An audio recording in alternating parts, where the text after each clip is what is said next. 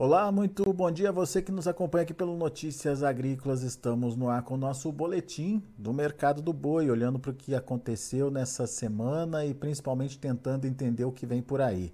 Nosso convidado hoje é o Gustavo Figueiredo, lá da Radar Investimentos. Aqui já o Gustavo com a gente por vídeo, direto lá de São José do Rio Preto. Seja bem-vindo, meu amigo. Obrigado mais uma vez por nos ajudar a entender a movimentação Aparentemente, a semana foi interessante aí, inclusive com ajuste nos preços da arroba. É isso, Gustavo? Conta mais pra gente o que, que vocês verificaram aí e o que, que a gente pode entender dessa movimentação. Seja bem-vindo. Bom dia, Alexander. Bom dia a todos os ouvintes. Eu que agradeço sempre o convite. É isso aí, Alexander. Na verdade, não tem, vamos dizer, ainda não, não podemos dizer que é uma, uma semana de alta, né? Na verdade, o que parece ter encontrado, na verdade, é um piso no valor da arroba do bovino, né, que a gente estava trabalhando aí com boi China para o estado de São Paulo de 290 reais. A gente ficou com esse preço aí de balcão por várias semanas, né? E na terça-feira, é, pré-feriado aí, saíram alguns negócios de 300 reais. São frigoríficos que têm uma escala menor, que não tem tanto animais assim é, na escala já reservada, com escala reservada. E o 300 foi o negócio que saiu, só que saíram vários negócios, Alexandre. Saiu um volume de boi considerável nesse preço. Ou seja, a gente pode dizer que é um reajuste, nem que seja momentâneo, mas houve, ou pontual, mas houve, que é a saída de 290 pagando 300 reais aí para animais padrão China. Tá? Agora, Gustavo, o que, que limita, na sua opinião, a, a continuidade aí, uh, desse movimento? Alexandre, por hora o que a gente vê de, é, de limitação aí para uma nova rodada de alta, por enquanto, são, é o tamanho da escala, né? As escalas aí já, já são para setembro. Vários frigoríficos já possuem aí a escala de outubro com várias, é, vários dias já fechados e tomados. Porém, vários negócios desses já a longo prazo, eles são somente de, de segurar a escala, mas não tem preço definido, tá? Então, únicos animais que poderão continuar na escala caso venha uma rodada de alta, é, caso não, não exista é, valorização da arroba lá para frente e, a, e, a, e, ele, e o pecuarista sinta que a arroba vai, melhorar, são os animais que já foram negociados a termo, né? Aqueles que são contratuais, baseados em indicador CPEA, ou negociados via mercado futuro. Os demais, aquele pecuarista que negociou só para segurar a escala e não tem preço definido, ele está livre para retirar o animal da escala a qualquer hora. Se o mercado virar de alta, Alexander, pode ser que essas escalas comecem a criar buraco. Porém, quando você tira da escala, você vai para outro frigorífico e você corre o risco de não ter aquela data definida para abate. E quando a gente trabalha com um animal de coxo, a gente pode falar que são animais perecíveis, ele tem que morrer naquela data, né, Alexandre? Você não pode é, postergar isso aí devido ao custo da operação ser muito elevado. Então, o que a gente vê de limitação para uma nova rodada de alta no momento atual é essa escala longa e o volume no animal de 300 negociado na terça-feira ter entrado com volume. Então, o que quer dizer isso? Se não tivesse entrado, Alexander, a necessidade de pagar uma, ter uma nova rodada de alta seria maior do que é o que a gente vê nesse atual momento. Ô, ô Gustavo, deixa eu entender essa, essa escala é, alongada, então, da forma que você colocou. É, essa escala alongada ela é composta pelos bois a termos, pelos bois já negociados antecipadamente o, e por esses animais é, que estão prometidos, mas não estão precificados. Como é que é a participação disso? Dá para a gente saber? É difícil de saber como é que isso participa? Eu pergunto porque isso é fundamental, porque se começar um processo de, de alta ou movimento, ou pelo menos uma tendência de alta aí, os buracos nas escalas, como você bem relatou, vão começar a aparecer. E isso pode alimentar um, uma continuidade das altas. É, é, dá para a gente saber é, a quantidade de animais é, que estão nas escalas, mas estão sem preço definido? É difícil. Alexandre, assim, alguns frigoríficos até dá, mas no geral não, tá? Por que alguns frigoríficos dá? Porque são os grandes confinadores, é, pessoas que confinam aí de 30, 40 mil, são boitéis. Esses caras, esses é, grandes confinadores, eles têm já um contrato pré-estabelecido, né? Então, eles levam isso aí para a CPEA e, no momento oportuno, eles fazem a trava via mercado futuro, né? E alguns que são parceiros desses grandes confinadores que estão com os animais lá dentro, né? Então, eles têm o mesmo contrato. Agora, aqueles que vendem no dia a dia, no spot, que é o que a gente chama, esse aí é somente segurando escala. Porque esses grandes confinadores vêm e, e lotam a escala, eles, eles acabam ficando sem onde, ter, onde abater, uhum, né? Uhum. E foi isso que gerou essa turbulência e essa pressão no, nas últimas semanas. Então, mas a gente pode dizer que todos esse, o que é em spot, Alexander, esses animais estão sem preço definido e podem sair da escala a qualquer momento. Agora, qual é o volume disso frente a, a esses animais já contratados a termo e mercado futuro? É eu difícil, não consigo né? especificar, né? mas não acho que é um volume pequeno. Uhum. É um volume que então poderia de alguma forma mudar o rumo dos preços caso é, tivesse e... essa necessidade de tirar das escalas e abrir buraco nas escalas. Exato, Alexandre. Tem dois, três frigoríficos aí que é praticamente outubro tomado com animais já dessa forma. É. Então, então... É, gera uma pressão, sim, no, no atual momento. Mas, assim, o medo também de você retirar da escala é uhum. é, muito, é muito grande, né, Alexander? Porque onde você vai abater esse animal depois, é, né? É. E na, é, então, assim, o que, como que funciona esses preços estabelecidos hoje? Então, eu tô lá, Gustavo, eu vou abater dia 10 de outubro, 10, 15 dias antes, eles falam: Ó, oh, seu preço para o dia 10, dia 15 de outubro é tal. Você quer manter o animal na escala ou não? Né? Uhum. Então, é, funciona. Então, com certeza, Alexandre, esses animais estão sendo negociados dessa forma. Hoje, se a gente for levar em consideração hoje, nos atuais preços aí de 290, eles estavam já sendo negociados praticamente a 300, aí 10 reais a mais. Tá? Perfeito. Então, na verdade, o pecuarista ele nem retirava o animal da escala e ele confirmava o preço. Eu acredito que esses animais tendem a se manter e essa oferta aí ainda continua pontual maior até outubro, que é o ponto de entrada dos animais aí que entraram aí entre julho, agosto, junho, julho e agosto, né, Alexandre? É. Agora, como agosto, setembro e julho já começou a pressão sobre o valor da arroba, talvez esses animais aí, a continuidade desses animais sendo colocado no coxo, sabendo que a gente vai entrar no período de chuva, ele começa a reduzir já para pensando aí para novembro e dezembro frente à oferta que a gente tem hoje. Ou seja, novembro, dezembro seria uma oferta menor do que a gente viu agora entre agosto e setembro e outubro. Hoje o problema é essa boa oferta de animais que faz as escalas ficarem bastante alongadas nos frigoríficos. Agora, daqui para frente, ou a partir do, do próximo é, trimestre, a gente tem que repensar essa questão, principalmente por essa é, falta de estímulo de colocar esses animais em confinamento que a gente viu acontecer nos últimos meses. É isso? É isso aí, Alexander. E outra coisa que pressionou o boi, querendo ou não, mas aconteceu por um caso da China, é a questão de Mozarlândia fora, né, Alexander? Uhum. Ali é uma planta muito é, próxima dos grandes confinadores. Ali ele ficou sem o animal padrão China ali desde a hora que ele foi cancelado da China.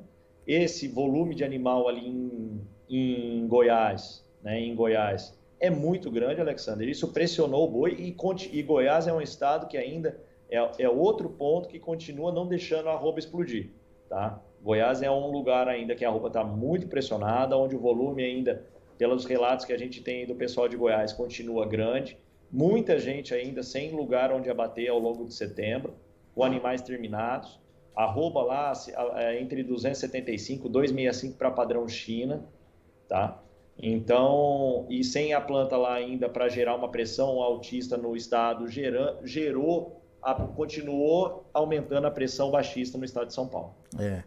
Como que a falta que faz uma unidade, principalmente uma unidade grande de processamento aí, né, Gustavo? Grande no centro dos grandes confinadores, né, Alexandre? É, exatamente. Ô, Gustavo, tudo isso é questão da oferta que a gente discutiu agora, mas a gente via a possibilidade da demanda também ajudar nessa questão da precificação. Por enquanto, nada, né? Nem tá. nesse início de setembro, nenhuma novidade que possa mudar esse quadro, né? Por enquanto, zero novidade sobre isso. A única coisa ainda que tem para a gente de pontual, que eu acho que é o que vai fazer a diferença sobre o valor da arroba, é a oferta. Tá?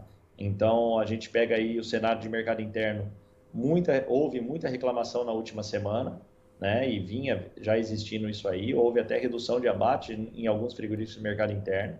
Ou seja, se você reduz abate e você tem uma oferta pontual grande, a oferta ela aumenta e o preço ainda continua pressionado, né? Então a gente tem aí via CPEA o, o boi casado ainda abaixo de 20 reais, 19,80, 88, teve uma melhora aí de 20 centavos, mas nada de, do, do início de setembro para hoje, mas nada aí que a gente possa considerar que vá fazer uma valorização da arroba no curto prazo. A única coisa que a curto prazo a gente tem que ir analisar e, de forma pontual é essa questão do preço subindo e verificar se essa oferta vem reduzindo ao longo da semana. Se for uma redução, a alta for em cima de redução de oferta, aí sim a gente pode continuar tendo um movimento contínuo da alta, né? Ou seja, de, uma, de um reequilíbrio dos preços, sair dessa, dessa pressão total que nós estamos hoje, mas para uma melhora aí voltando para uma arroba de 300 a 310. Então, Mas é a oferta que vai mandar nisso aí, Alexandre. Mas será que está tendo enxugamento de, de, de estoque acontecendo, Gustavo? Alexander, eu, ainda nada demonstra isso, né? Nada demonstra isso. Porque, Porque os bois continuam, é... na, continuam nas escalas, né? Você Exato. esvazia o estoque de lá, carne, animais mas... terminados já estão lá, já foram mostrados para o frigorífico que existe de animal terminado, né? É. Aí vai em relação à necessidade, né, Alexander? Em questão de margem, o que está dando, não está. Vamos é, entupir de boi para outubro, sendo que a oferta pode reduzir, vamos pagar um pouco mais ou não e entupir isso aí, né? Então é aquela questão. Até quando tem essa oferta disponível? O frigorífico já até sabe o que está pronto. E dali para frente? Talvez se ele quiser antecipar alguma oferta aí pontual aí devido à margem grande que ele está tendo sobre exportação, que é o ponto de é o gatilho de alta aí de uma melhora da arroba no curto prazo. É. Fora isso, Alexandre, não tem nada ainda que faça o boi explodir. Exportação é, é, é um setor que está indo bem, né? Está evoluindo bem, né? É um setor analisando aí o mês de agosto, nós batemos recorde, né, Alexandre? Então, Mais de 200 mil toneladas, né, Gustavo? Ah, Exato, então é, é, um setor que, que é o ponto altista da, desse cenário, né? A gente falou sobre os pontos baixistas, tudo. E agora o, o ponto altista é essa questão aí do um dólar de 5,24 se mantendo e que gera margem para o frigorífico com uma arroba a 300 a 290 com certeza. Né? É. Então, se, ele, se o frigorífico começa a vislumbrar que essa oferta vai reduzir da metade de, de outubro para frente, que vai ser complicado ele colocar os animais na escala para novembro ou dezembro, ele tenta, um ou outro vai tentar se antecipar e aí para isso aí ele tem que sair na frente, porque não existe dois animais terminados, né, iguais, né, o mesmo. Uhum. Então um vai atropelar o outro em cima de preço para preencher a escala lá da frente. Muito bem. Mas você vê alguma perspectiva de redução de, de demanda de exportação aí para o final do ano? Para esse ano eu não acredito nisso não, Alexandre. A única coisa que saiu de relatório hoje ou essa semana mas hoje que eu recebi os resultados, que o SDA fala para 2023 aí uma redução americana aí de exportação em, em 19%, devido à questão de aumento de matrizes é, suíno na China, né? Mas isso aí é para 2023 e é por isso que, pelo menos é o que parece, que é por isso que os frigoríficos vêm sofrendo na bolsa nesse atual momento na sua valorização da, das ações. É, então, então, o USDA confirmando que pode ter um, um, uma desaceleração nas exportações de bovino, certo? Bovino americano. Exatamente, americano. Uhum. Então, a gente. Mas aí, Alexandre, são tudo previsões, né? Uhum. Isso Mas... aí a gente vai acompanhando e o que interessa é que as exportações hoje elas dão sustentação para o valor da nossa roupa. Mas para uma justificativa de que a China está aumentando o plantel de suínos, ou seja, vai ter mais carne suína à disposição lá e menos necessidade de compra de carne bovina, pelo menos essa é a análise do USDA. Isso pode respingar na gente também aqui no Brasil, Gustavo? É o mesmo cenário, né, Alexander? É por isso que as ações caem em bloco, né? Então, porque se você tem um aumento de matriz lá, automaticamente nós, como ele sendo o maior comprador nosso, tem um efeito sobre o Brasil, né? Nós somos o maior player em relação a isso aí para eles em carne. Né? Então, o efeito é em cadeia. O que sai lá reflete aqui hoje. Uhum.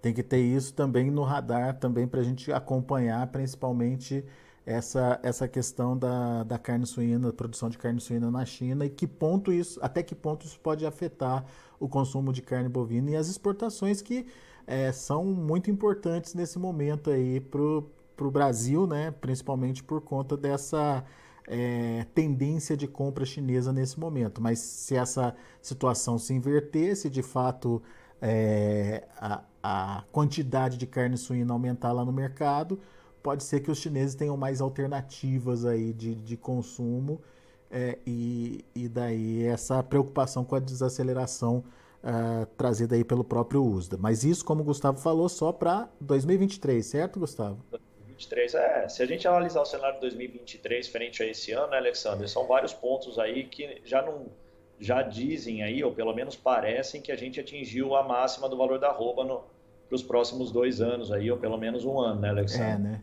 Sentido, nós estamos aumentando a abate de fêmea, né? É, reposição em queda, com uma arroba mais barata, você repõe uma arroba mais barata, a margem sua ela aumenta mesmo com uma arroba abaixo dos 340 da máxima que a gente atingiu, né?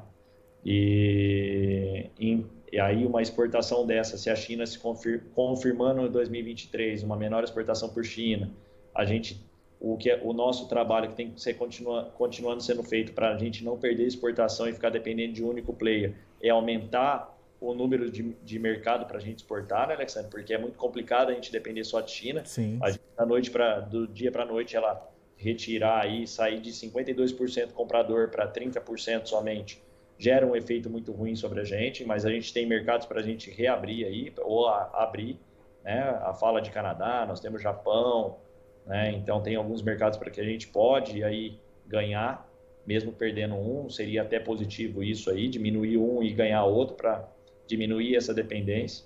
Mas o efeito para 2023 frente ao cenário pecuário de hoje, ela é que a gente já atingiu o teto aí dos valores da arroba aí para o ano e seria do preço de 22 abaixo, né, Alexandre? Muito bem. Gustavo, que... Fica... quer complementar quer... alguma coisa, Gustavo? Não. Alexandre, é isso aí. Tá. É...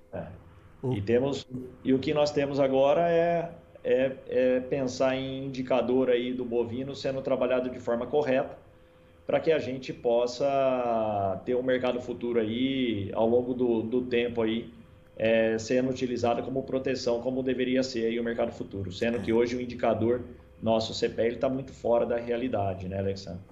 É. Precisa ter a estratégia aí de proteção e, enfim, entender o mercado que está acontecendo ali na, na sua região, no seu estado e no Brasil como um todo para poder tomar aí, a, adotar aí a estratégia correta. É, as variações hoje elas são muito grandes, né, Alexandre? Frente ao que era lá quando a arroba era 100, 100 a 160, né? É, é. As variações hoje são de 20, 30 reais aí, você sai do positivo para o negativo, do negativo para o positivo em um curto espaço de tempo, né? É.